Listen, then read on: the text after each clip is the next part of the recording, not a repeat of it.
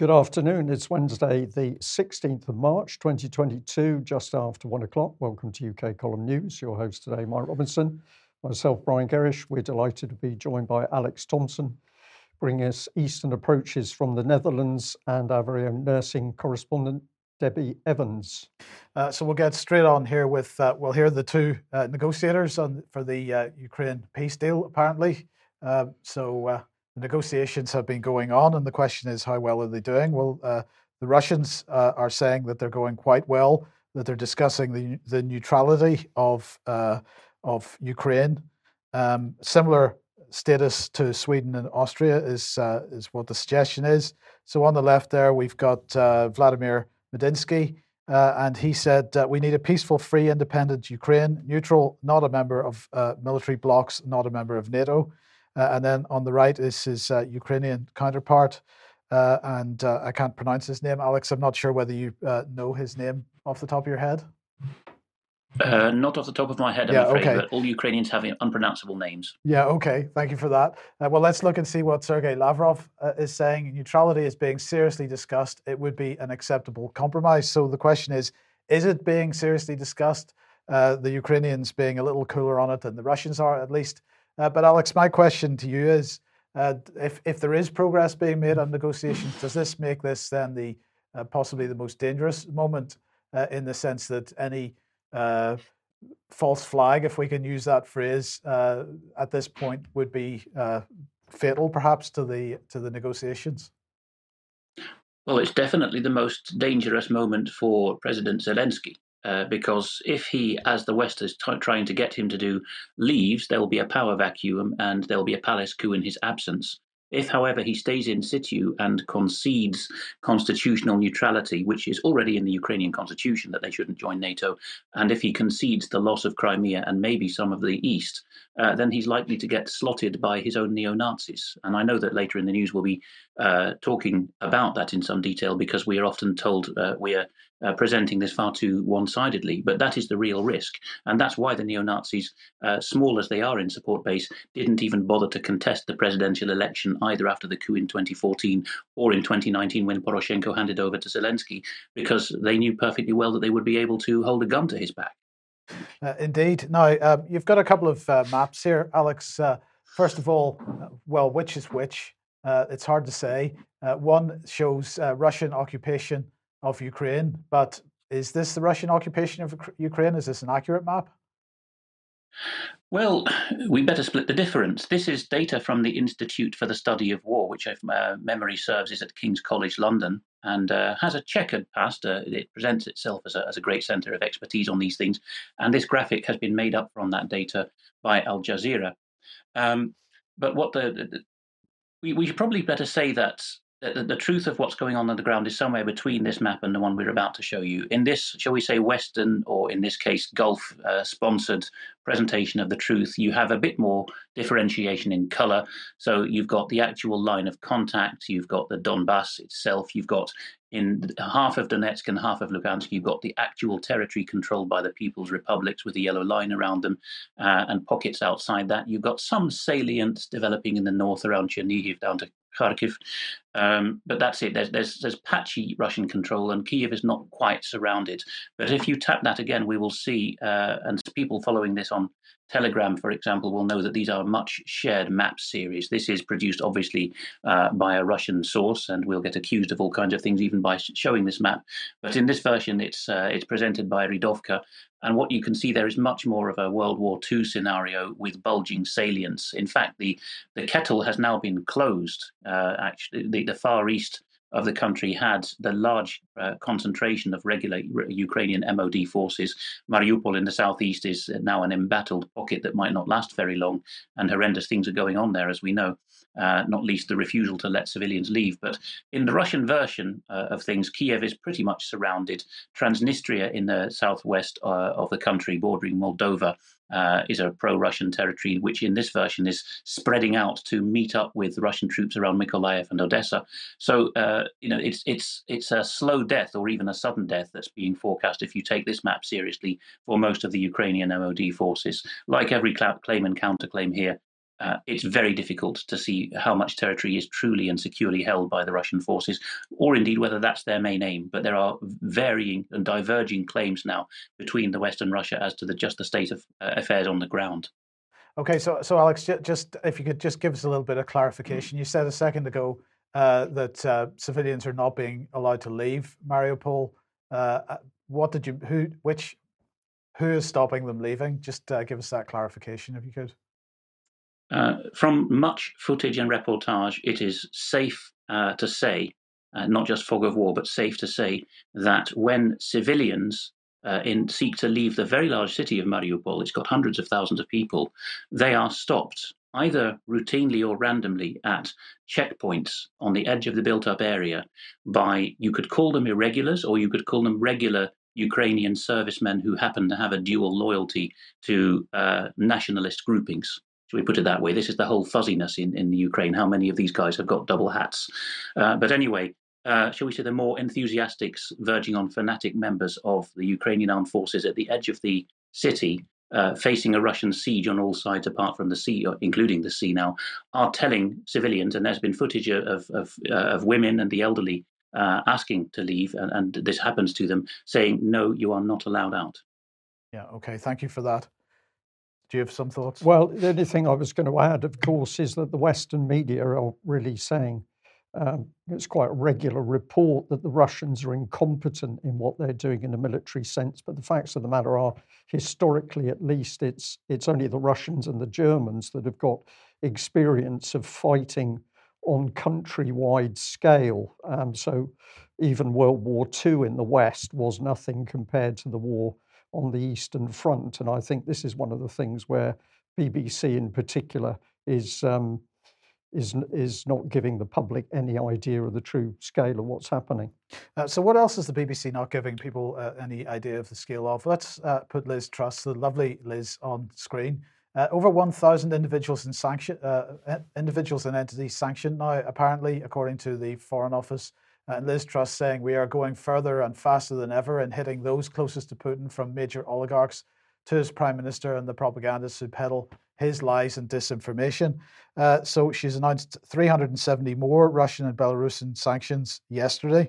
Uh, and that means uh, by the end of yesterday, the UK will have designated over 1,000 individuals and entities uh, since the invasion under Russia's sanctions regime. That's according to the British government. That's those are their words.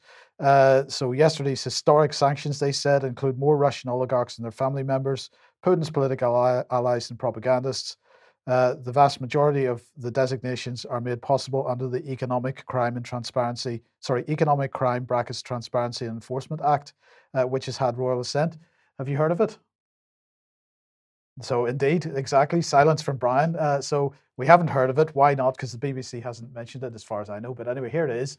Uh, parliamentary bills. It began its progress through Parliament on the first of March this year, uh, and here we are on the sixteenth of March, and it's already had uh, royal assent. Uh, so I'm not sure how much time it had for debate.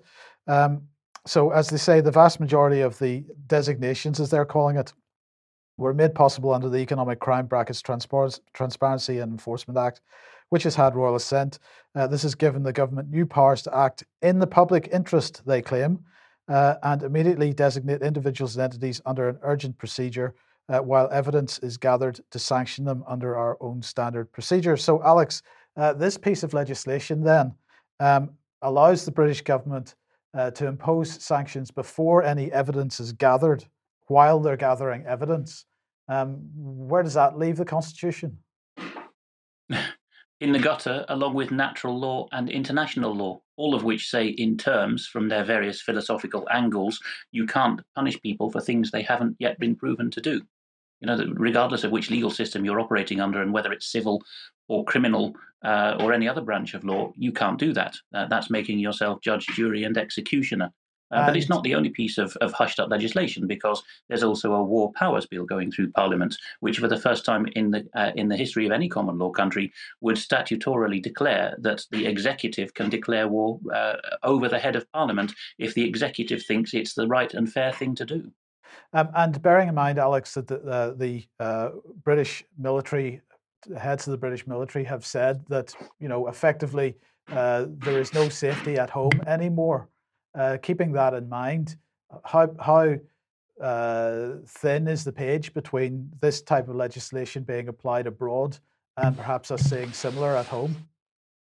Well, just again with my old GCHQ uh, experience to mind, even back in the mid 2000s, uh, people seamlessly and in some cases gleefully in the relevant parts of GCHQ transferred their existing skill sets from hunting terrorists abroad, as they were presented, to hunting domestic extremists. And I know that the same thing was going on in all the Five Eyes countries at the same time, particularly with the younger officers. Now we're a generation almost on from that.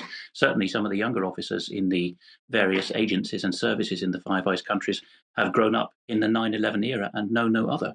So they will rapaciously uh, do as they're told and not see any fundamental philosophical difference. But it's older than that because Gordon Welchman, the wartime GCHQ boffin, wrote in the suppressed final chapter of his memoirs, The Hut 6 Story, in 1982, that as of the time of writing, uh, the uh, corporations that supply NSA uh, like MITRE regard the enemy as being in the midst of the domestic population, and that's where future high tech and uh, uh, targeted uh, responses were going to be focusing on. Yes. Okay, thank you for that. So uh, then let's put this one up 35% tariff on all imports from uh, Russia and uh, Belarus. And alongside that, they have the government has announced it's no longer going to issue any new guarantee, loan, or insurance for exports to Russia from the UK to Russia and Belarus. Uh, and this will uh, this follows the, the UK's decision to announce a ban on exports to Russia of high-end luxury goods, uh, while hitting hundreds of key products and new tariffs that represent a 35 percent point hike, uh, percentage point hike on uh, current rates. So there we go. But in the meantime, of course, we're bringing uh, many Ukrainians into the country. Apparently, it has already begun. Uh, over 100,000. I think the number is up to around 120,000 uh, expressions of interest in the Homes for Ukraine scheme. And we're, already starting to see mainstream media articles uh, highlighting the wonderful people that are bringing uh, or throwing their doors open to re- Ukrainian refugees. Um, we, I've got to say it again. We have no idea who these people are, what what their political allegiance is, what their backgrounds. We are just told that these are people that we should take into our homes, but no no checks on who they are. Uh, indeed, and of course, uh, we saw the headlines last week uh, of you know the, how brilliant and how wonderful it was that the UK was allowing Ukrainian immigrants to bring their pets with them. Uh, and so now the British taxpayer is going to be paying for any quarantine uh, requirements for those uh, animals. Um, and uh, uh, and of course, uh, we had announced yesterday that the government will remove any remaining restrictions on people flying into or entering the UK with respect to COVID 19. so, no need for tests, no need for anybody that doesn't has or is of indeterminate vaccination status uh, to take any kinds of tests when they're coming into the country. Uh, all done just in time for um, for this. Yeah, that's all brushed under the carpet. Um, okay, let's uh, let's bring this uh, on screen then. So Alex uh, hinted at this earlier on, uh, but this was a message we received today. your scaremongering about the group right sector is embarrassing. No mention of the neo Nazis that operate in Russia. UK column has become the inverse of MSM, that's mainstream media, and is guilty of selective journalism. No attempt at exploring both sides. You've lost a lot of credibility with your pro Putin stance. I look forward to an anti Russian report from uh, UKC, but I won't hold my breath. Well, we're not here to report uh, on Russia as such in, in, that sense, but we're here to uh, report on what our governments are doing and so on. But let's just uh, deal with this uh, neo Nazi issue uh, first and foremost uh, because another piece of video has uh, has come up. Uh, and uh, before we, we'll just put the still of it up first before I ask Alex to, to take over here. Um, but basically, just to get an understanding of what's going on in Ukraine, there are four main uh, media groups uh, Starlight Media, and the, the next one on my list here is One Plus One Media. We've got Intermedia, and then we've got Media Group Ukraine, which owns this channel here, 24 uh, News 24. Uh, and Alex, uh, this piece of video has come to light, and it's pretty despicable. It is. Um, while you keep that still on screen, just to complete the uh, the picture, One Plus One Media is owned by Kolomoisky, who is widely uh, thought to be this the, the, man steering the current president Zelensky. And the owner of this Ukraine 24 channel, the last of the four media conglomerates you mentioned, uh, is variously claimed to be the even bigger oligarch um, uh, Rinat Akhmetov, a Crimean Tatar who is of you know varying loyalties between Russia and the West, or to be uh, allegedly controlled by the mayor of Lvov through the mayor's husband.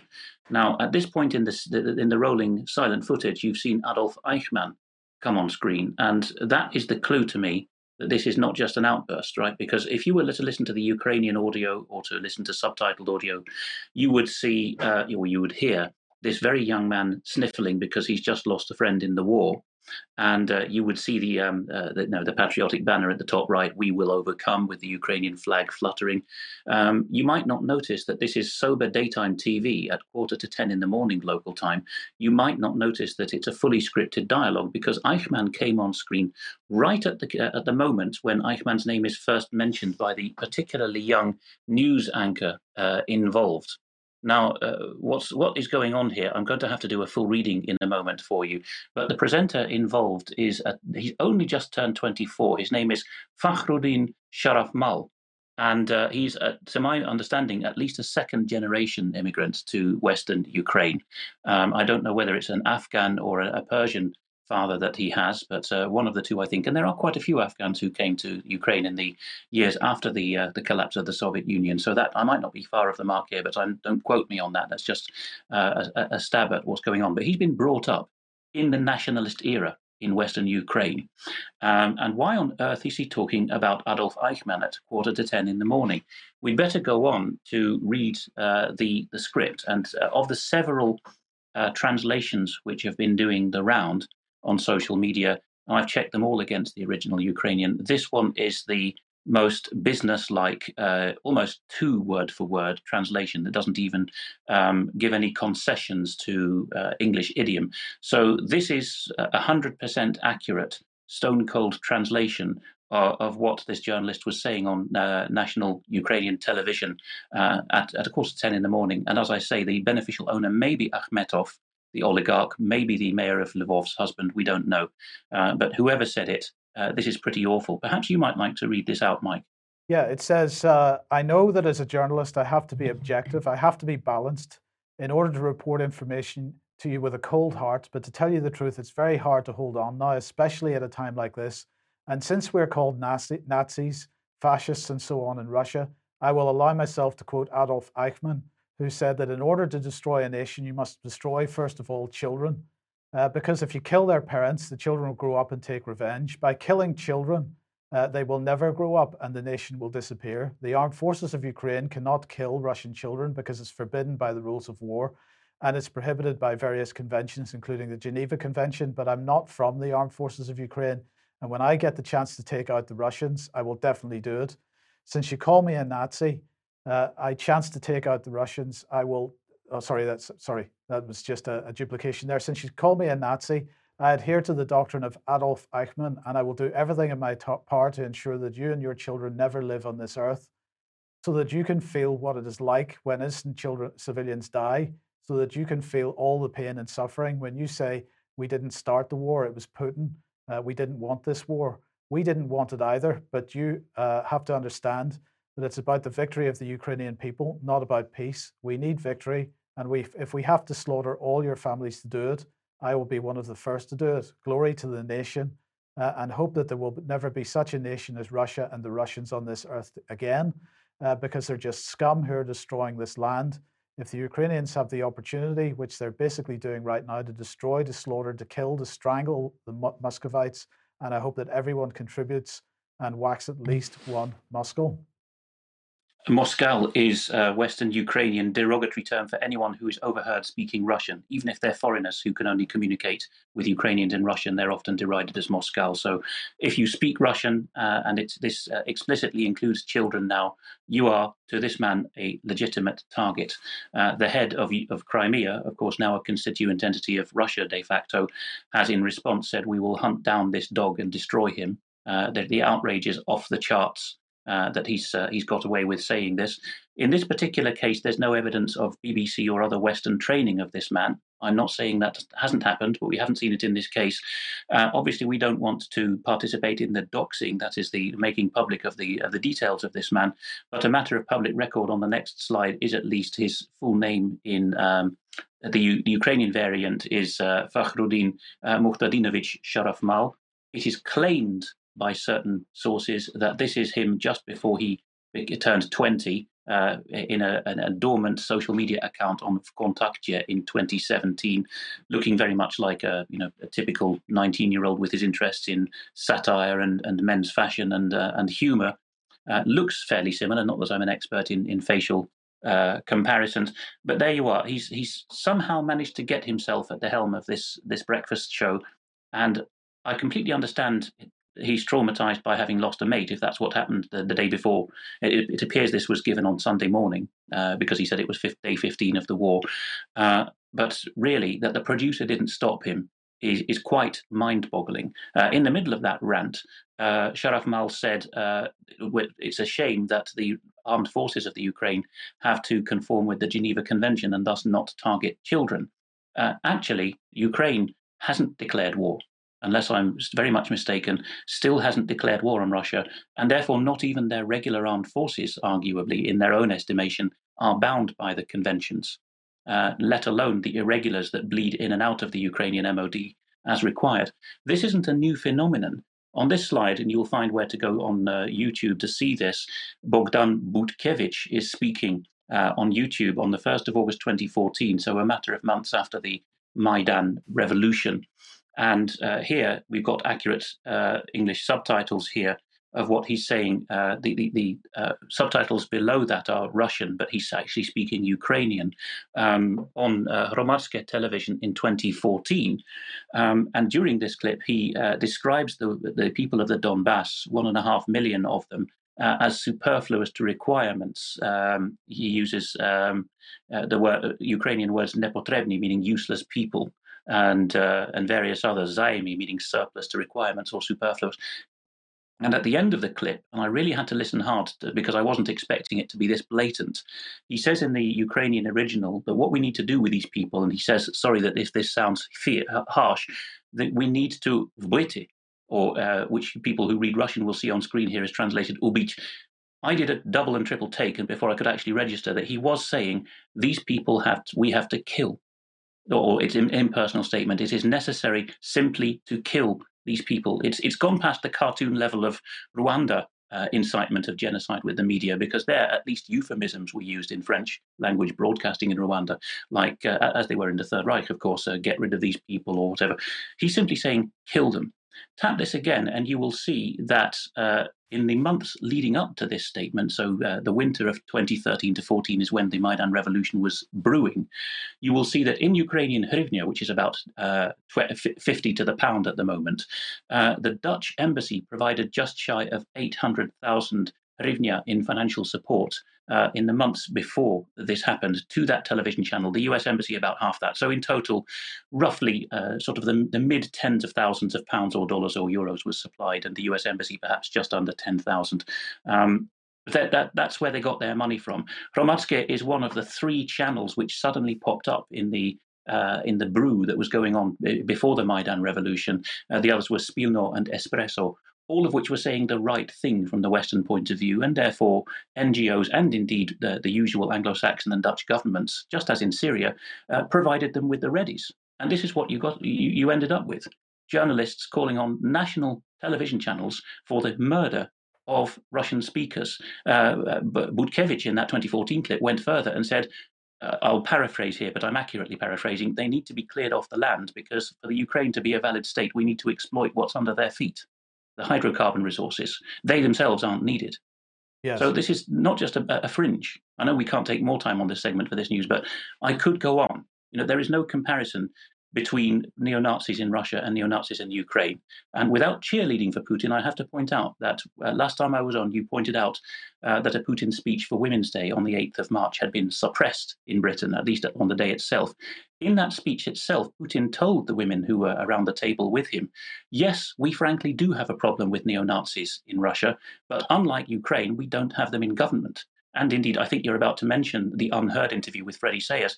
It comes out in part of that interview, which you're about to mention, um, that there is uh, an exiled Russian neo Nazi element in eastern Ukraine, which is being sheltered by uh, the, these militias in Ukraine, which are very much embedded with the Ukrainian government and uh, regular military, and that these Russian neo Nazis who would really like to assassinate Putin and replace him uh, are given uh, shelter right there in Kiev in a Ukrainian government provided office for the Azov battalion. And if you go upstairs, there's a bookshop where the Russian emigre uh, or exiled neo Nazis have their bookshop.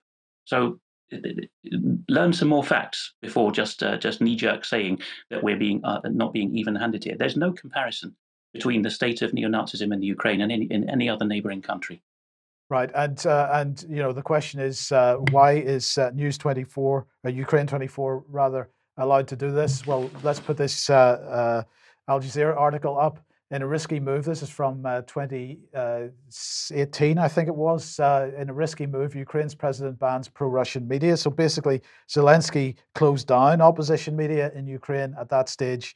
Uh, this 2019, perhaps, and and uh, uh, and then, of course, then Ukraine 24, which is part of Media Group Ukraine, uh, and as you say, that was founded. at least Media Group Ukraine was founded and owned by Rinat Akhmetov. Um, so you know that this this outlet is allowed to to push out content like that. Um, now, uh, Alex has mentioned this. Here is uh, UnHerd uh, pushed out this documentary or interview yesterday, uh, an investigation, the truth about neo Nazis in Ukraine. It's on YouTube on the UnHerd YouTube channel. I absolutely recommend uh, that people go and have a look at this.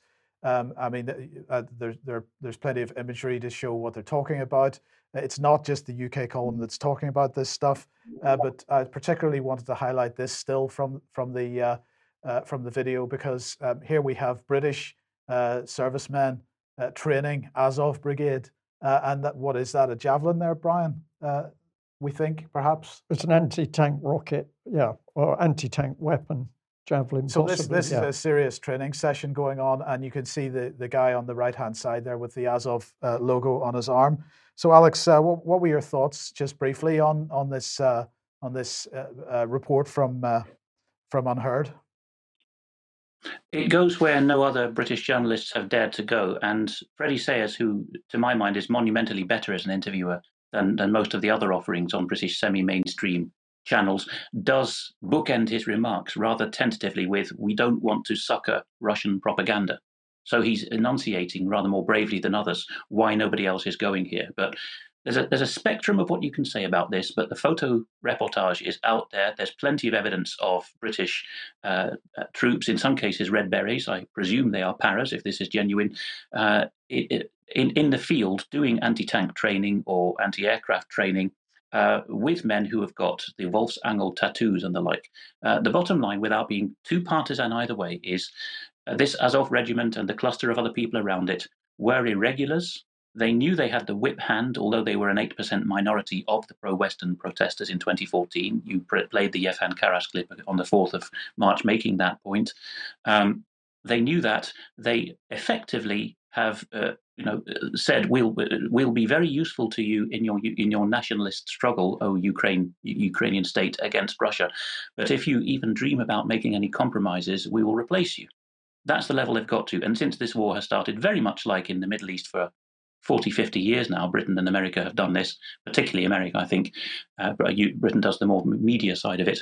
Uh, they've been thought of as likely lads to uh, to face the enemy of the moment, Russia or Islam or whatever it may be. Uh, you know, but uh, after the war, uh, there is a, there's a big problem coming down the pipe because this Azov battalion is is a regiment within the Ukrainian armed forces, and yet it contains these guys. And there's so much bleeding in and out of this, you just don't know what people's loyalties are.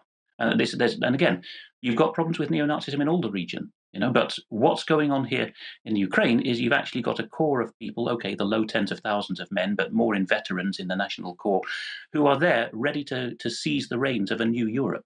You know, just just what Putin is accused of doing, trying to make a new world order with Russia in charge. These guys want that, but they want it centered on Ukraine and neighboring countries, and they have a sort of neo-pagan vision uh, that, that that this is this is going to be a renaissance of European civilization.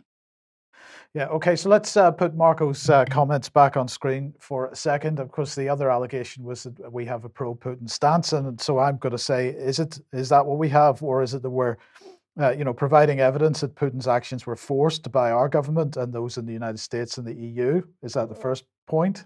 Uh, well, that's certainly a point, Mark. But the, the other key point is, which is more dangerous, the fact that we live in a country where our own government is lying and helping to foment these wars overseas, or is it Putin who's reacting to these wars?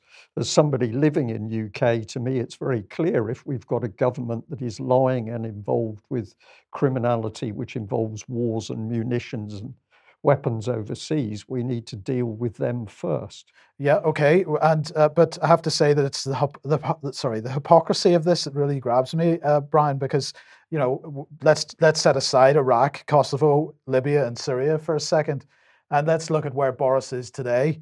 Um, so Boris is off to the Middle East. He's uh, meeting with leaders, so-called, in Abu Dhabi and in Riyadh. So he's in United Arab Emirates and Saudi Arabia today for talks about energy. Why is he there for talks about energy? Well, of course, he's there for talks about energy because of the sanctions that the UK has placed on Russia, uh, and therefore we don't have access, or we're denying ourselves access to Russian oil and gas.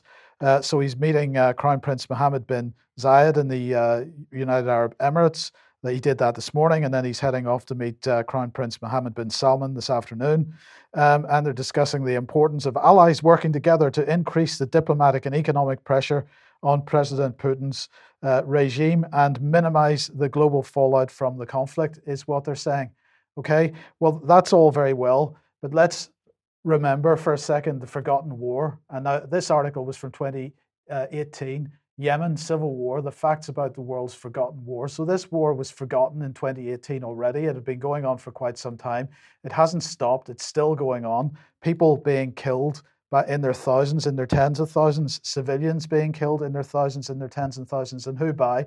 By United Arab Emirates and by Saudi Arabia, the country that we're now going over to beg to produce more oil and gas on our behalf. And not a single criticism, not a single sanction, not a single issue with what they have done over the years. Uh, sorry, Brian, just before you, Human Rights Watch here, uh, if, you, if you have a look at uh, Yemen events in 2019, but a whole host of other stuff that they're talking about, uh, they're talking about, um, uh, you know, the, the, numbers of civilians, tens of thousands of civilians being killed, uh, and so on. So um, it's it's the hypocrisy here that really sort of grabs me on this. And just as a final comment on this, uh, it seems to me that um, it's it's pretty clear that we've no right to criticize another country or another head of state for whatever it is they're doing uh, when we have done worse in the past. And if we were ta- if we were taking this from a from the moral high ground where we had uh, uh been promoting peace uh, over the last 40, 50, 70, 80 years since the end of the Second World War, then maybe we would be in a position to criticize, but we are in no position to criticize whatsoever. Rank hypocrisy, Mike. And I just wanted to add that with regards to Yemen, remember, of course, that uh, many of the children in Yemen, uh, or the people in Yemen killed, would have been killed with British and Western munitions, because this is what always happens. The moment the wars start, the profits start for the, the uh, producers of those weapon systems. We see exactly the same thing in Ukraine. So the West stands on the world stage with a holier than thou uh, uh, status, or that's what they try and claim. Whereas, um, what do we see happening worse than being driven by yeah. us and our military industrial complex? That's basically what's going on. We're lost for words, aren't yes. we? So, Alex, uh, let's move on to uh, Jericho Sky then. Sorry regular military veterans who has joined this Ukrainian Foreign Legion, which is uh, it's got Americans in the lead and Brits very high up in second place. Uh, and in extra time, we'll be playing a much more expletive-ridden uh, equivalent of this from an even more spooked out member of the Foreign Legion, in fact, one who's trying to run away.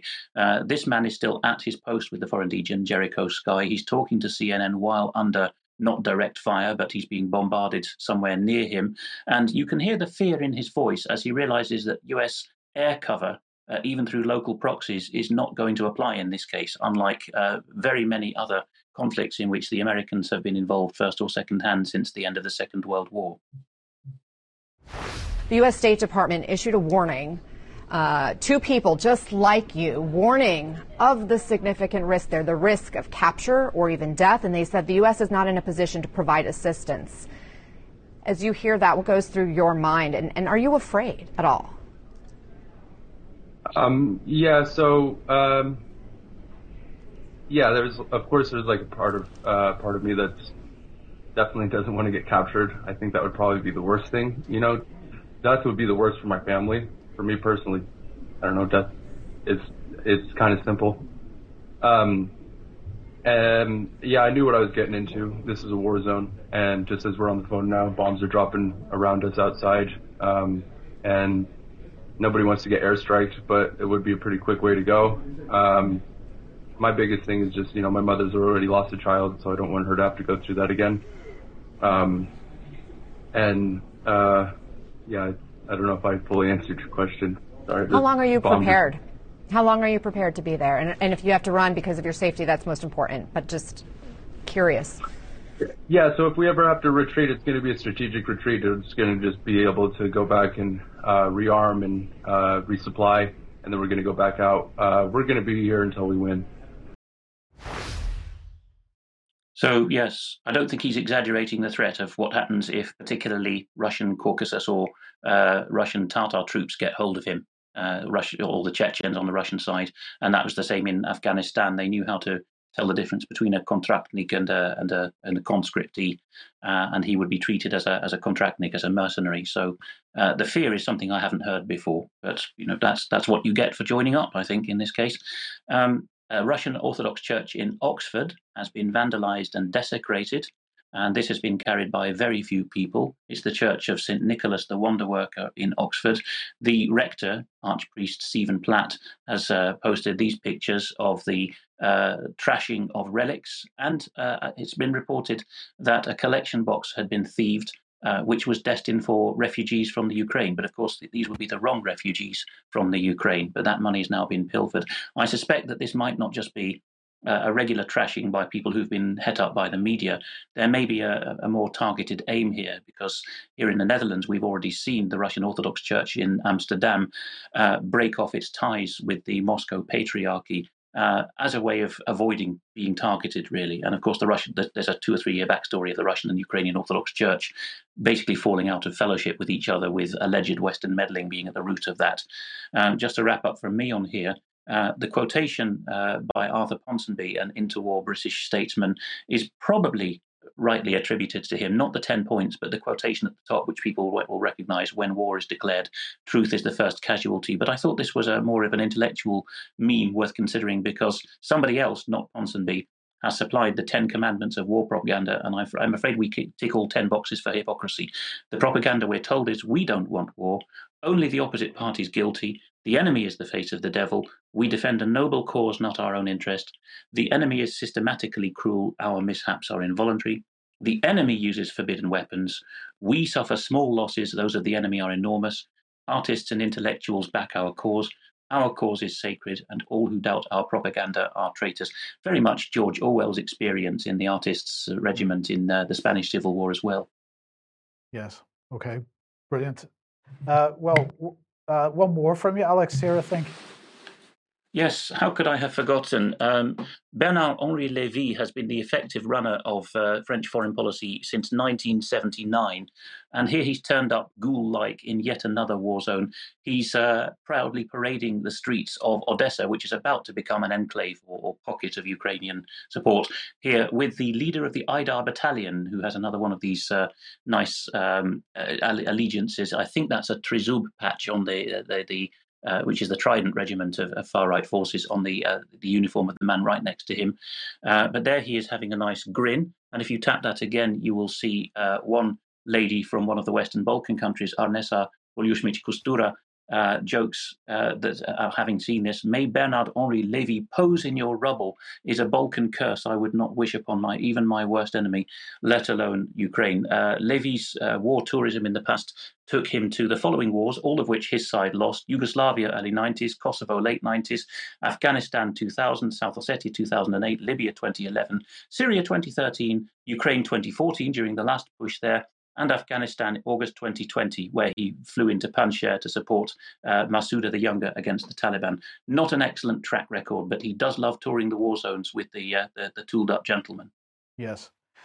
Um, okay, brilliant. Thank you. Let's move on. And uh, well, what have we got going on here? Well, we have uh, exercises in the Arctic uh, because, of course, Russia is uh, the big enemy there as well, and uh, Russia is going to uh, come from the Arctic and kill us all in our beds. Well, this is putting pressure on the other flank, Mike. So if you look at this, what is this doing? It's the largest exercise in 30 years, I believe. Yes. And it's designed to put additional stress on Russia at a very delicate time. Yes, so uh, the British government extremely excited that uh, HMS Prince of Wales, the aircraft carrier, has taken its place at the centre of one of the most powerful naval task forces in the world at the start of the largest Arctic exercise for 30 years.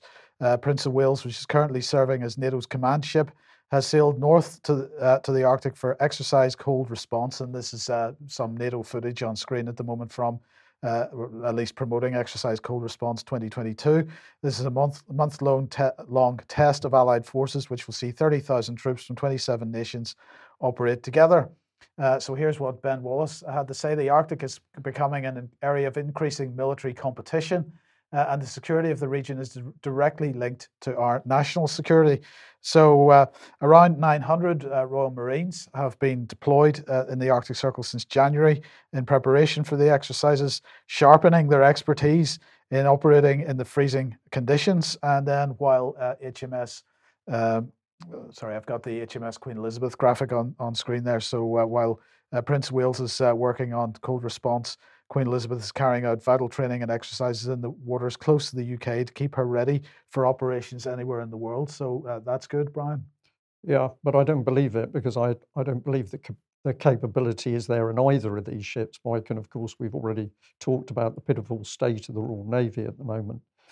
Um, okay, so then we've got the Joint Expeditionary Force. Not many people know what that is, but let's put uh, Boris on screen here because uh, he was meeting with the uh, Prime Minister of uh, of uh, sorry, the president of Finland, uh, Sauli Niinisto, uh, at Downing Street yesterday to discuss the ruthless attack by Russia on innocent Ukrainian people. Uh, they discussed their concerns uh, around Ukraine. They talked about sovereign countries and so on, just the usual rhetoric. sorry, before it goes, Mike, I, I first time I've seen that picture in detail. What are we outside a primary school? Yes, it looks like it, doesn't it? Number 10 Downing Street has become a primary school, yeah. apparently. Um, and then uh, who else was he meeting? He was meeting the Prime Minister of Sweden, uh, Magdalena Andersson. Uh, and this was these were both following the Joint Expeditionary Force Summit, which took place in London yesterday. Uh, and so uh, Boris Johnson told the Swedish uh, Prime Minister that the UK stood in solidarity with our Nordic partners in the face of rising Russian aggression. Uh, and so they agreed that uh, both nations would further strengthen their work together on disinformation, for example. Uh, but anyway, the, the, summit for the Joint Expeditionary Force uh, was taking place yesterday. There they all are, aren't they wonderful? Uh, and Boris was meeting these like minded countries. Uh, and this is not NATO, this is Joint Expeditionary Force. So this is 10 Northern European countries led by the United Kingdom. Uh, it was established in 2012 as what they called a high readiness force focused on the high north, North Atlantic, and Baltic Sea regions. It's got Britain, Finland, Estonia, Iceland, Denmark, Latvia, Lithuania, Norway, Netherlands, and Sweden. Uh, and some of the Joint Expeditionary Force member countries are not in the EU. Some of them are in the EU, but not in NATO. Uh, and uh, they uh, nine of the ten countries have been supplying weapons to Ukraine's defense forces in the last couple of weeks. Uh, and uh, so the biggest, excuse me, the single biggest difference they say between the two uh, alliances, that's the Joint Expeditionary Force and NATO, is the Joint Expeditionary Force member states don't need consensus in order to uh, deploy troops.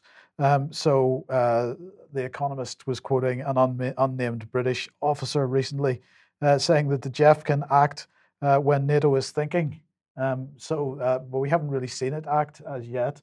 But nonetheless, uh, the propaganda is uh, on full uh, steam. So a little private army there out of control of NATO, but that can act when who decides who, who's in control of this little. Well, they, they view it as being uh, a what they call a potential first responder. Um, Yeah. So we'll see uh, how much it first responds, but nonetheless, uh, just to let everybody know that that exists. Now, at the weekend, uh, Micheál Martin, the uh, Taoiseach in Ireland, was uh, on uh, Sophie Raworth's uh, program on the BBC. Um, so I just want to show a little clip from this, and then I want to get Alex's brief thoughts on on what he has to say here. You need just listen carefully to the language that's being used. Ireland has been neutral in military terms since the 1930s. You're not a member of NATO. Um, it does mean that you are helping to provide stuff to Ukraine, but it is non lethal equipment. It is things like helmets. At a time when we see maternity hospitals being bombed, cities almost being razed to the ground, does that not feel immoral? Well, we're not politically neutral and we're not morally um, neutral. Uh, But and, militarily, yeah, but our military neutrality as part of the EU has not hindered or held back anything in terms of you know the European Union response. But it has meant that you're not providing what Yes. President Zelensky is calling for over and over again, which Yeah. is arms and weapons. But it does mean that in terms of the 500 million deployment of, of funds to, to Ukraine, 450 million of which is lethal. Now, we're not part of that. We're part of the 50 million that's non-lethal. Uh, but it, we've paid our full per capita share uh, as a member state of the European Union towards that. No, military neutrality, we are military neutral insofar as we're not part of NATO. Uh, my view right now is our focus is, and, and the people are united on this, is to make sure that there's a speedy response from the European Union to all of the issues that, that, that, that require such a speedy response. We will have to reflect on this military neutrality position uh, more generally, uh, and there, you know, we've had a strong nuclear non-proliferation stance and so on. But in, Have in the middle time of to reflect but- more generally. no, I mean, is, this is what they need now, isn't well, it? well, they uh, need the arms, yeah, but anything need the we're equipment now. yeah, we're not a military power. We're not, a, you, you know, in, in that sense. Uh, what Ireland does best is on the humanitarian side and on the peacekeeping side. We, we've been one of the longest states involved in peacekeeping all over the world. That those are our strengths. Uh, we're not the European Union. We've evolved our security and defence policy within the European context and the European uh, Common Security and Defence framework. Uh, so we're, we're partners for peace with NATO. We're uh, members um, of PESCO and so on like that. So we do into joint things. But the bottom line now, we need to keep a unified focus within Ireland on the Ukrainian situation and what we do best. The, the, you, one cannot, in the middle of a crisis, change a long-held policy But do you overnight. think? Do you think So you're not moral unless you're pumping in the weapons, Well, to that young lady. Well, that that's true, but but Alex, uh, a number of points there. First of all, they are part of the EU defence infrastructure, they're part of PESCO and so on. That doesn't affect their neutrality, is what he's implying. Uh, neutrality equals NATO, is what he's saying. And so the fact that they're not part of NATO means that they're still neutral, but they're not neutral at all. They give uh, money towards the, uh, the, the the the pot of money that went to pay for weapons and so on to Ukraine, and he's implying that that that their their euro notes somehow got were only spent on non-lethal uh, uh, aid to Ukraine, and somehow they didn't spend a single euro on lethal aid. Um, but the, the key thing there, in my opinion, was he said we've got to reflect on our neu- neutrality, and and so you take all those into into account, Alex. Basically, we have a country which is no longer. It is he has admitted that they are no longer neutral, uh, but they're going to have to reflect on that a little bit before they make it an official announcement. Well, it's been said in the Oireachtas, hasn't it, that uh, Ireland no longer believes in the outdated, and it was stronger than that. Uh, make no mistake, uh, Ireland wants nothing to do with the outdated idea of sovereignty, said one of the ministers of, I think it was just under the previous Taoiseach, um, who before he became the Taoiseach. But this is a radical departure. You know, and I think that was Sophie Raworth, wasn't it, interviewing? Yes. She ought to, even though she's of the younger generation, she ought to have the BBC Basic Guide to Ireland. Right? This this is not rocket science to know why Ireland is neutral. And it's interesting that the protestation was, as you say, but but we do provide the uh, uh, the explosives and the and the, the guns, but that goes via um, EU channels, and that but that's not good enough. And yes, uh, reflect is of course code, just like a conversation. Uh, for we have decided to do this, but the plebs aren't on board yet because of their pesky history knowledge and their pesky constitutionalism. Uh, but equally astonishing is Sophie Raworth's comeback. There's no time to reflect. It's at times like this that I really think that NATO is now little more than a shakedown.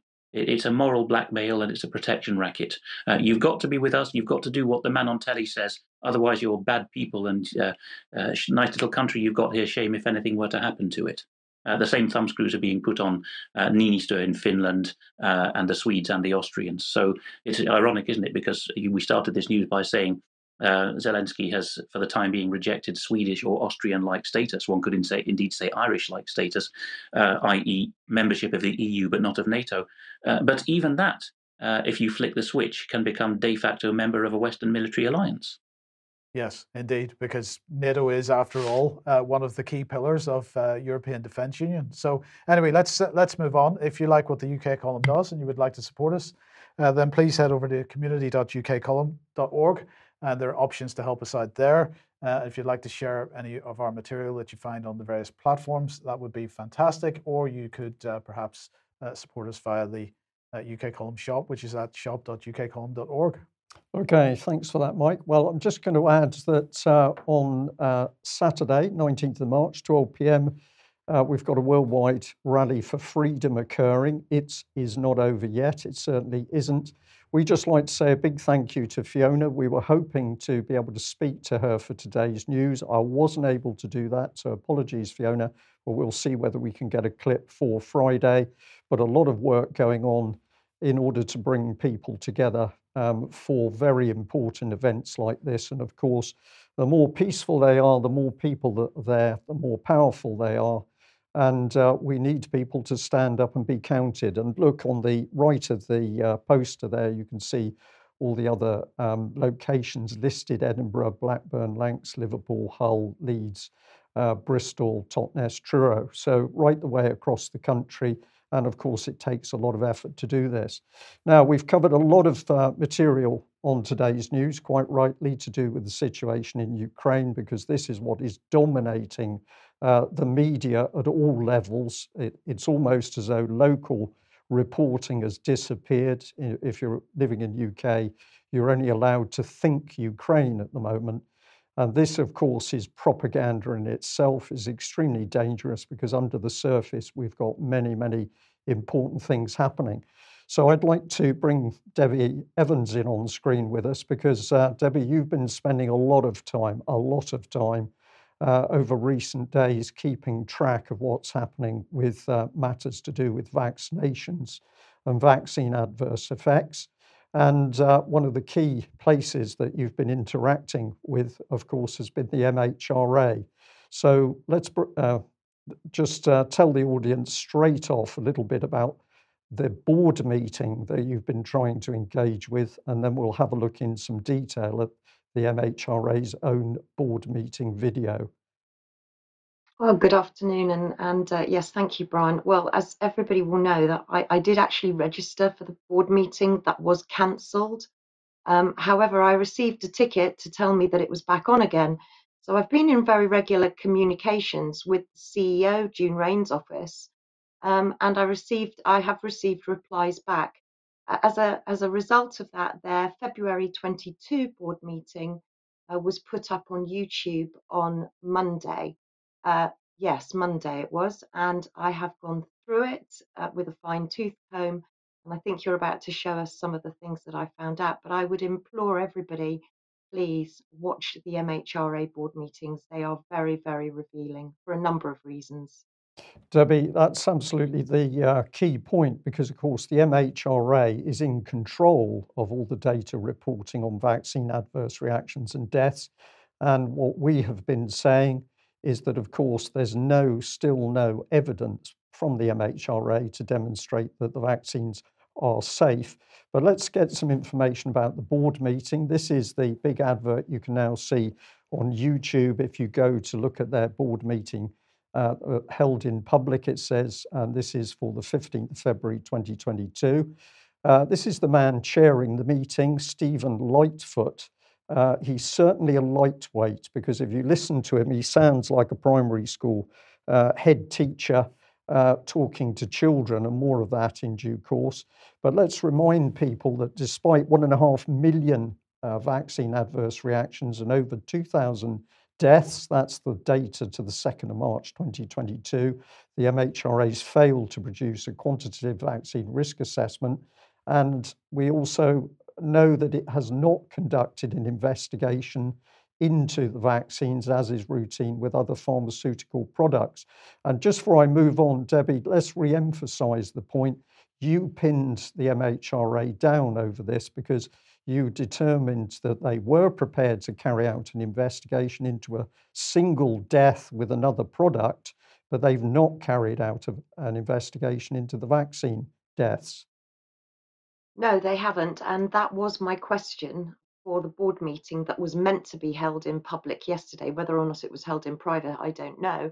Uh, but I did receive an email from the CEO's office last night to say that although they had promised me an answer to my question referring to that one case of um, doxycycline death and where were where was the investigation into the over 2,000 deaths and over one and a half million serious adverse um, effects, they said that they were ever so sorry they hadn't been able to meet their own deadline of giving me a reply by yesterday, but I would receive a reply this week. So watch this space.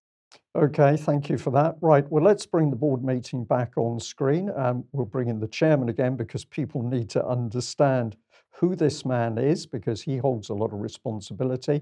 Uh, but of course, um, although the MHRA is responsible for public health and safety, with respect to vaccines, um, their work is unchecked by the UK public. Now, what am I talking about here? Well, if you look down at the bottom of this screen, bottom left hand corner is very small, but it says 69 people has viewed this uh, board meeting.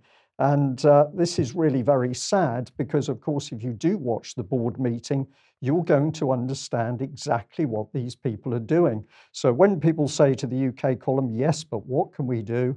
We're going to say to you get onto YouTube, watch the full two hours plus of this MHRA board meeting, and we feel that you will be as astonished and shocked as we are at the sheer incompetence of these individuals who apparently hold the responsibility for our safety. Now, Debbie, you've done a lot of work looking at the latest uh, board meeting, which is up on uh, YouTube, and uh, you've date stamped it. We're going to try and get that up as an article on the UK column website. But if we bring some of the things up on screen here, uh, I'll bring you back on just a comment. But uh, at the start of it, you particularly picked up that Stephen Lightfoot suddenly appears to be uncomfortable. And we think this is due to the number of viewers that have seen previous board meetings as a result of the uh, UK column focus. Uh, you've discovered that they're talking about transforming themselves to what they say is a one agency organization. Um, at eight minutes, uh, we've got uh, more on uh, Nova, Novavax, which they say is a more traditional form of vaccine. You said, tongue in cheek, uh, no, it isn't. At nine minutes, they're talking about safety, and they're particularly trying to reassure us that uh, everything is fine with regard to pregnant women. At 1029, they're discussing a new criminal enforcement agency. And I thought this was interesting, Mike, because we see the government pushing down in other areas. Uh, here we've got criminal enforcement by the MHRA, maybe an oxymoron. And at 1140, uh, we've got one of the ladies talking of risks and benefits of medicines and how they will hear the patients uh, perception of risk and benefit. Uh, Debbie, before we go on to look at a few more of these uh, key timestamps that you picked up, out of one agency organisation and pregnancy, what do you think is the key issue on screen at the moment? Uh, their transformation into a global regulator is what I believe. Um, they want to be top of the tree, um, a sovereign regulator, I believe. They want to be a sovereign regulator. We, don't, we still don't know what that is, and uh, a lot of questions to be asked, but we don't get a good feel about it because they can't protect the health of the UK public, but now they're going to operate um, as a sovereign system globally. Let's go on and have a look at some of the other timestamps you picked up. Um, June Raine was answering a question about supporting the developing world. And you quite rightly picked up that while they can't manage what they're doing in UK, They need more information from Nigeria, Ethiopia, Ghana, South Africa, and Kenya to pick up on signal detection. So they can't talk about vaccine safety, it would appear, uh, unless they get this extra data from out of Africa. Uh, we've got a question again about criminal enforcement. And um, somebody got quite excited here because they started to talk about wicked crime. And you flagged up Operation Pangea. And I'll bring in the last one. June Raine, uh, minute 18, was talking again about the detection of signals. Uh, but apparently, we need this because there's going to be future pandemics. So, Debbie, we've got an interesting cocktail. Apparently, they don't know enough about the vaccine adverse effects, and we need to be working in Africa. They regard themselves as the equivalent of a, a crime detection agency, uh, but they're also saying future pandemics to come. Yeah, absolutely. And future pandemics is mentioned more than once in that board meeting. And uh, I, I, was quite shocked actually to go and look at Operation Pangea because it was um, collaboration with Interpol and it was only done in 2019. And she talks about, um, you know, malaria coming to these shores and that she was worried about, you know, the Ebola case that was in the UK a few weeks ago.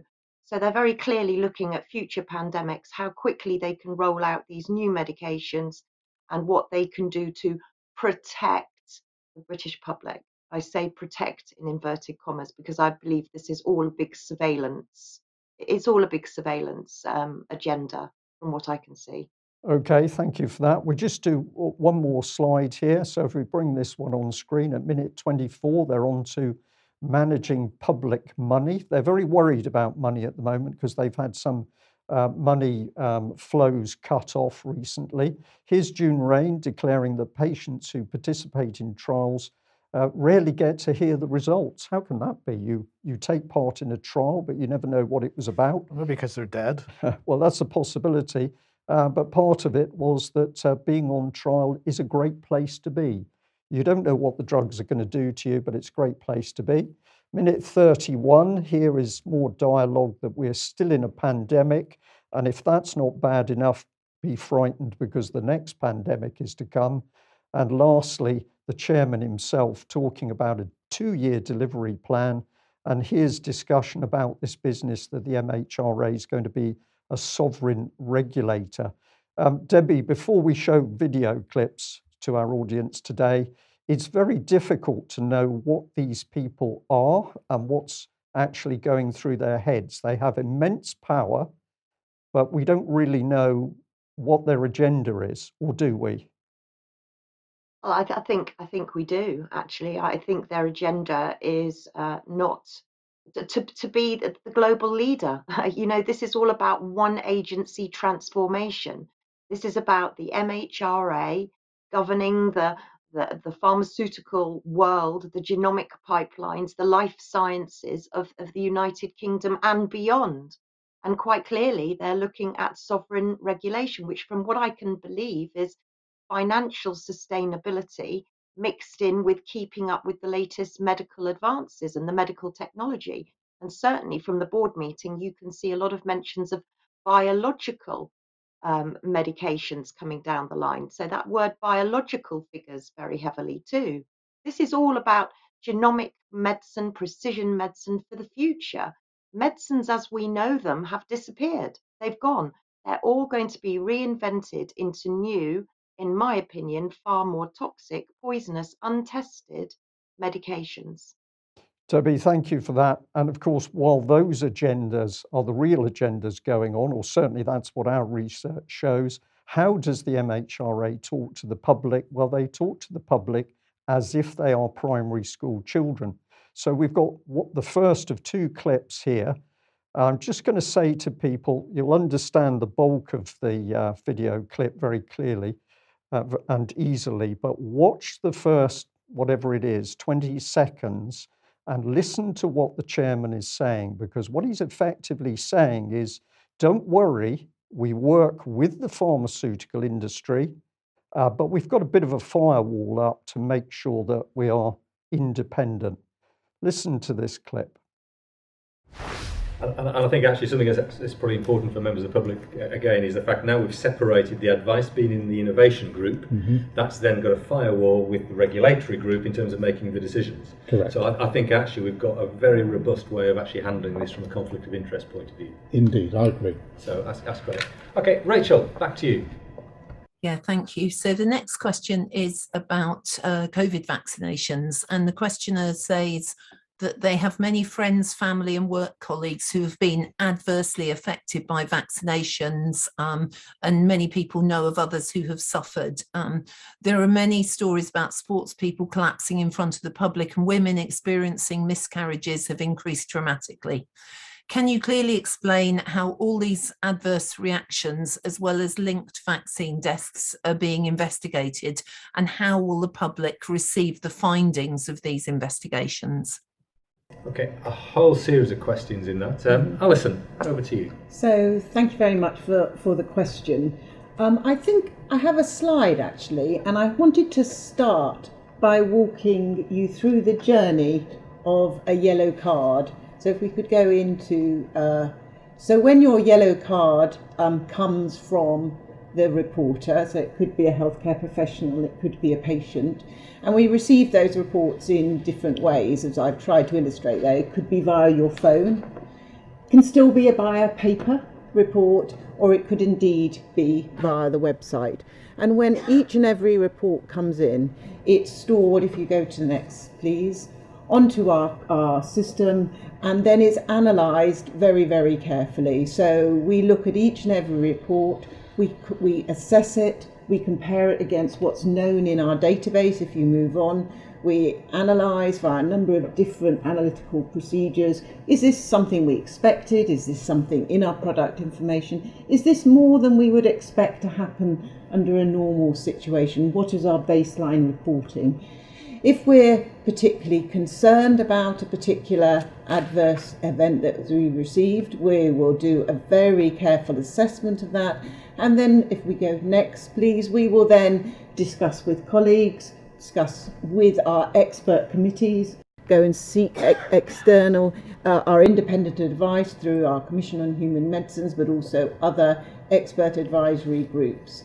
And once we've reached the, our conclusion and that advice has been received, we will then take regulatory action next, please. And that may be communicated through a number of routes, either through our drug safety update bulletins, but also through a number of other mechanisms that we have to share this advice and share the conclusions of our assessment. So I just wanted to illustrate really the process that each and every card goes, every report that we received goes through. So if we can um, bring that down, and I'll talk more specifically about the question itself.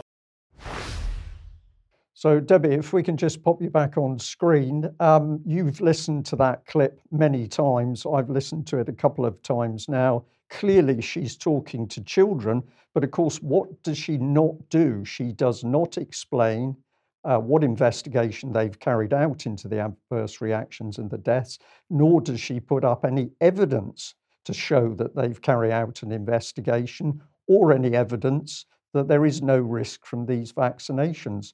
Uh, just give us very briefly your thoughts on that uh, disgraceful presentation.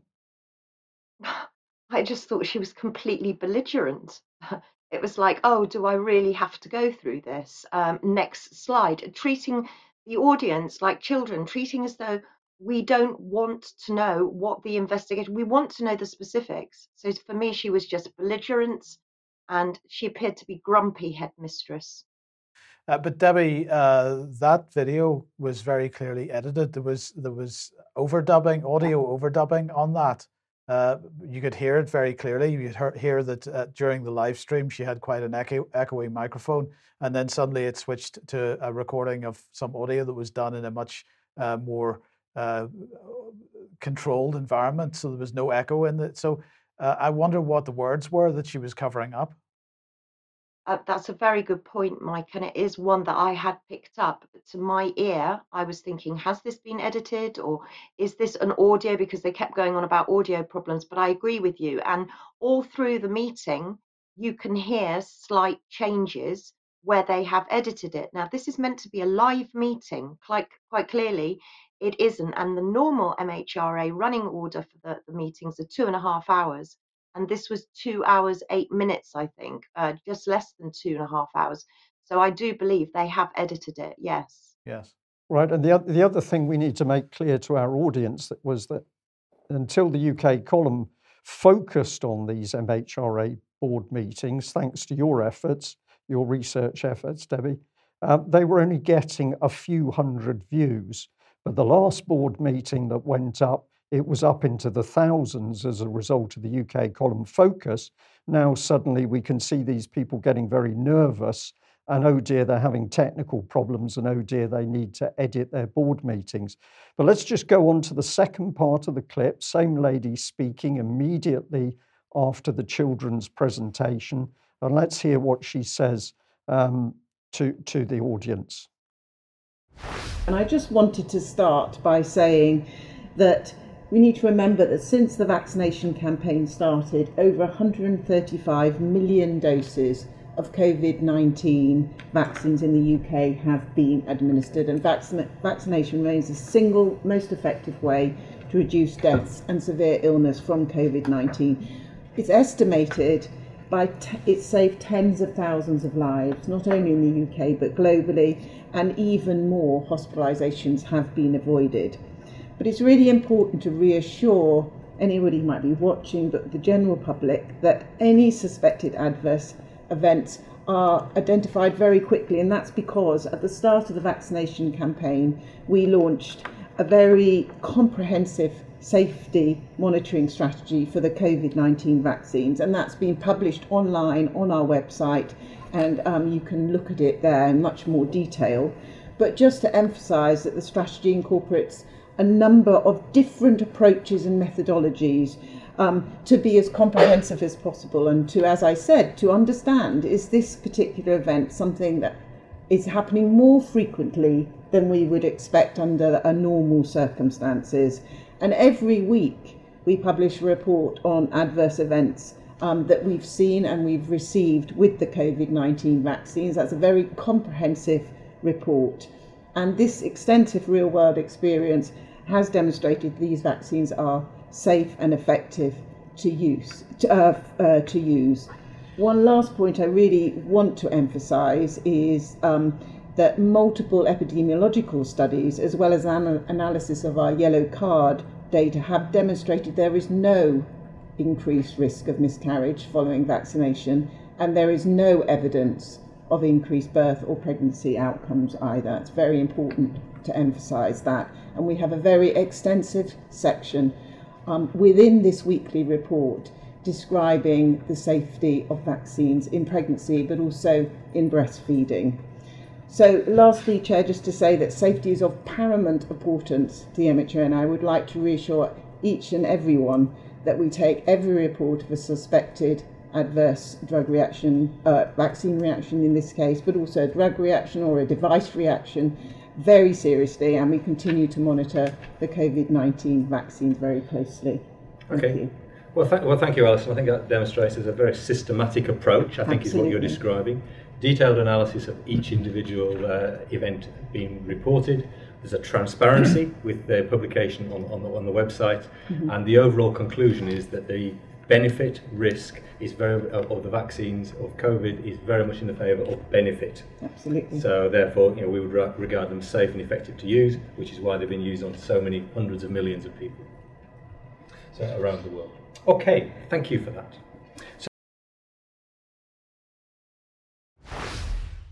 So, Brian, the first thing there is uh, we would regard them as safe. It's, not a definitive statement. Right. They are safe and effective. It is we would regard them as safe and effective. So they're clearly not. They're wanting to to uh, divert away from making any. I think they're they can be held to. I think these people are very frightened. Why are they becoming frightened? Not that anybody's threatening, but they know that the public is now watching them. So I'm going to say once again, if you want to be taking action, do something simple. Watch a video clock up on that YouTube. Let's listen just to just under a one minute uh, response from another specialist talking about uh, dangers um, uh, about pregnancy dangers. So let's listen to Dr. Jessica Rose talking in this very brief clip. But of course, these are the sorts of experts that the MHRA are never going to engage with. Well, we, we kind of do know. Um, there's a study that was published that was meant to, and everyone's basing their, you know, uh, propositions of safety for pregnant women in the yeah. New England Journal of Medicine. Yeah. Um, this study was was meant to show how safe these products are for pregnant women. However, uh, I'll call him or her a civilian mathematician pointed out that, that they made a little bit of a mistake. Uh, if you if you noticed that the denominator, uh, if if you change the denominator to what it should have been, which would have excluded the 700 out of 837 women that were in the third trimester. Exactly. You would do your calculation and find out that 82% of the women in the study were lost a, their baby and they were in their first or second trimester. Yeah. And um, they had to add that to their paper, but you know where they put it? They put it in the appendix where nobody ever looks, and they did not change the conclusion of the paper. This is well, what we're dealing with, people. This is this is what's happening. So this is the number vid. If you are a professional with a completely different view on the safety of vaccines, uh, you're not going to be heard. Meanwhile, the MHRA waffle and talk to the UK public as if they're children. If you want to do something about it, watch the uh, uh, watch the video and get the number counter uh, to be rising. Um, Debbie, we're watching the clock, so I'm just going to move on through these two slides. But you'd flagged up that if we were watching the MHRA, we needed to be really sure what was happening because we got the MHRA here alongside the National Institute for Biological Standards Board and the Clinical Practice Research Datalink. And uh, this Venn diagram focuses roughly what's going on. And if we have a look in at the center where they fuse, I'm going to use that deliberately for you, Mike, uh, what are they talking about? World leading collaborative developments. So, are we dealing in health for UK or are we dealing with something much deeper? It certainly seems to me it's much deeper. Um, Debbie, stay with us because we'll bring you back in in just a minute. Um, we're going to bring um, Alex. Alex yes, Alex, let's us. talk about cross examining a GP in a COVID vaccination hearing. We will indeed, and we will skip all the other slides in the rest of the segment from me and go straight back to Debbie after this particular item. And also, before I forget to say it, a sovereign regulator in legal terms, that would be an almighty lawgiver or a legislator with no checks and balances and no separation of powers. It's just a nice British way of saying the same thing.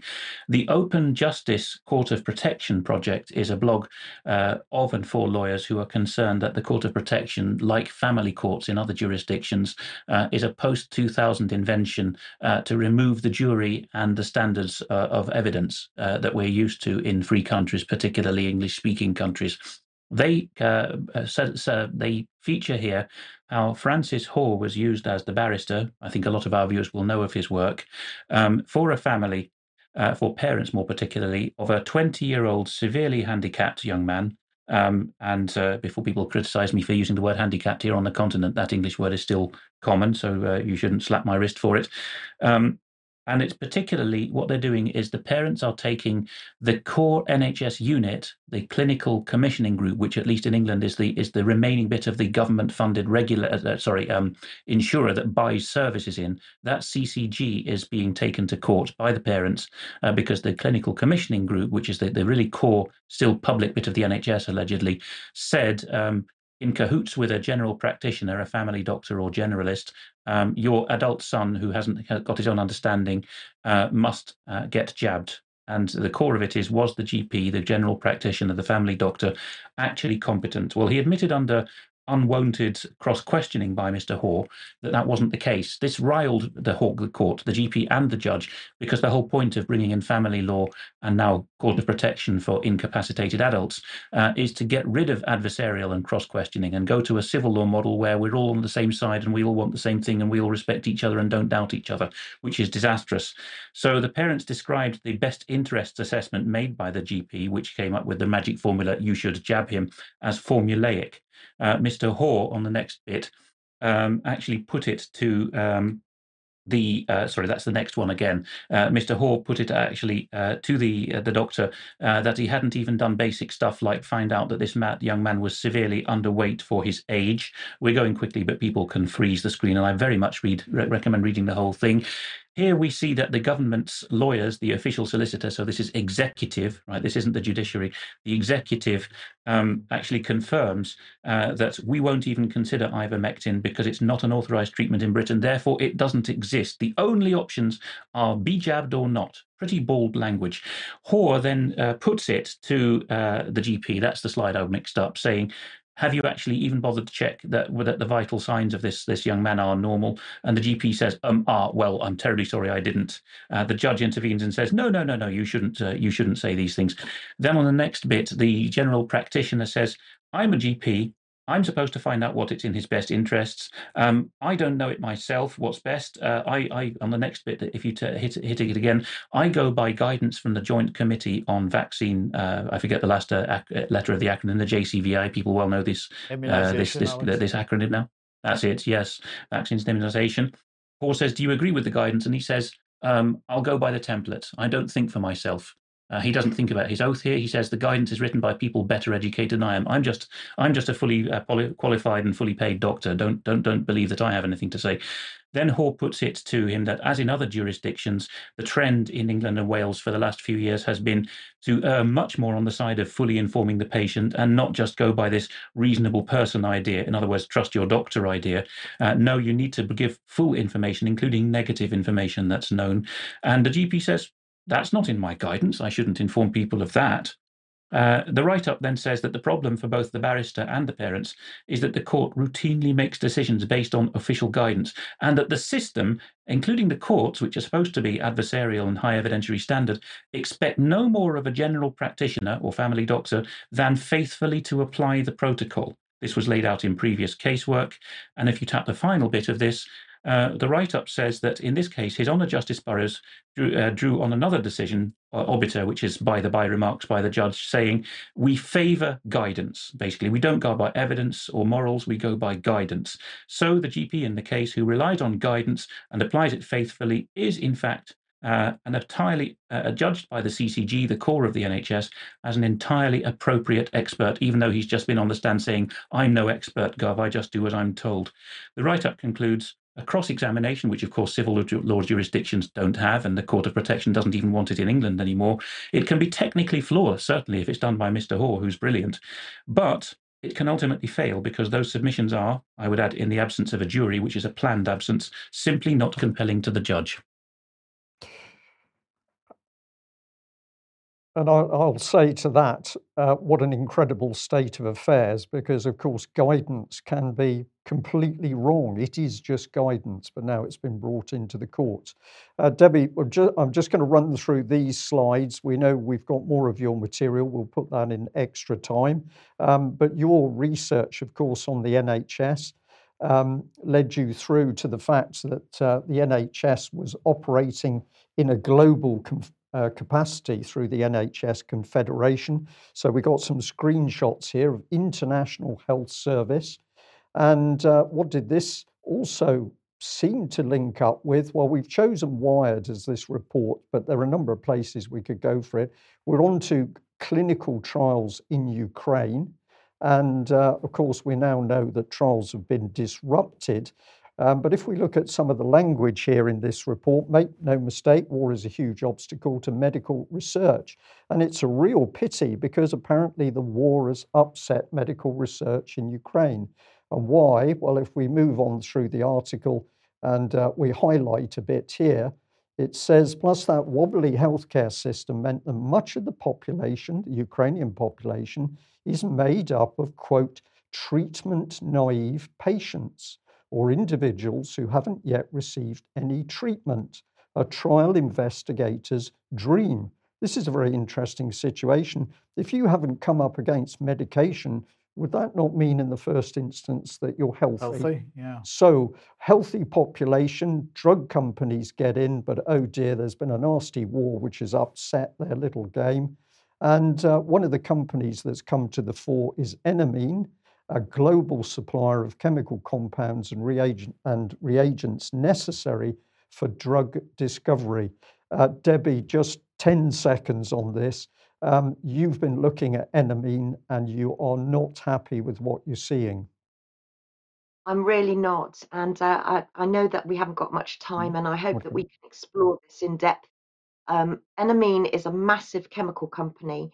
Now, they are the, literally the biggest um, that do what they do, which is imagine a box of Lego, and you can't build your house or your car unless you've got the blocks. Enamine builds molecular, the molecular building blocks. And without enamine, it means that the, all the biochemical companies, the pharmaceutical companies, they're stalled, they're disrupted. This is a huge deal in the pharmaceutical industry. Um, the founder, Dr. Andrew Tol- Tolmachev, uh, apologies, Alex, he used to work for Pfizer, and the lead scientist, Igor Komarov, um, was a Cambridge researcher and has been in fund uh, receipt of NATO research grants. Now, this company is indispensable. And with regards to clinical trials, at the moment, there are 557 ongoing in Ukraine at the moment. And there's massive disruption because most of the participants have either fled or they're fighting. So this has put a massive, massive, um, I don't know, what would you say? A, A block, a massive block. storm pond, yeah, for the whole of the pharmaceutical company, the genomic industry, the biotech industry. This is much, much bigger than just even even biolabs. This is Uh, even bigger than bio. And it appears these companies are simply and cynically using the Ukra- Ukrainian population as, as, a, as laboratory rats. Hmm. We're going to have to we're going to have to end there. I think we've got one one further slide to bring up. Yeah, I just want to end on this, uh, Alex, because uh, I thought this was uh, quite an accurate little meme that's doing the rounds. Uh, so this is the international community. The rules-based international order is on screen at the moment, and we've got uh, uh, North America, Europe, Australia, Japan, New Zealand, uh, and that's that's about the height of it, Alex. I think that's a fairly accurate representation of. Uh, of the, the matter because of course the implication from the western media is that it's the whole world against russia in fact it's not Well, you know, to use a Russian phrase, this is the Zolotoy Milliard, the golden billion, those who live happy lives. And uh, the whole point about ma- that map is not just cutting down the number of countries to what really the international community means, but it also shows, if you put it back on screen, that if we start to have practical secession or even de jure secession of Australian states, US states, uh, Canadian provinces, or the, the, the defection of further EU member states to the Eastern Bloc, you've got even fewer uh, countries and even less of a population, uh, and the, the tub thumping will just disappear into irrelevance. yes okay Okay, that's it. So we're going to say to all of our audience today, thank you very much for joining us, especially if you've come in from overseas. We're also going to say, of course, if you subscribe to the UK column for that small uh, monthly amount, you can get into extra time. And in extra time, we often try and cover material that we didn't have time to cover in the mainstream news. That will be the case today. So that's one of the benefits of joining us and supporting us financially. Ask yourself a simple question Do you get this quality of reporting from the BBC? I'll leave you to answer that. Thank you very much for joining us. Bye bye.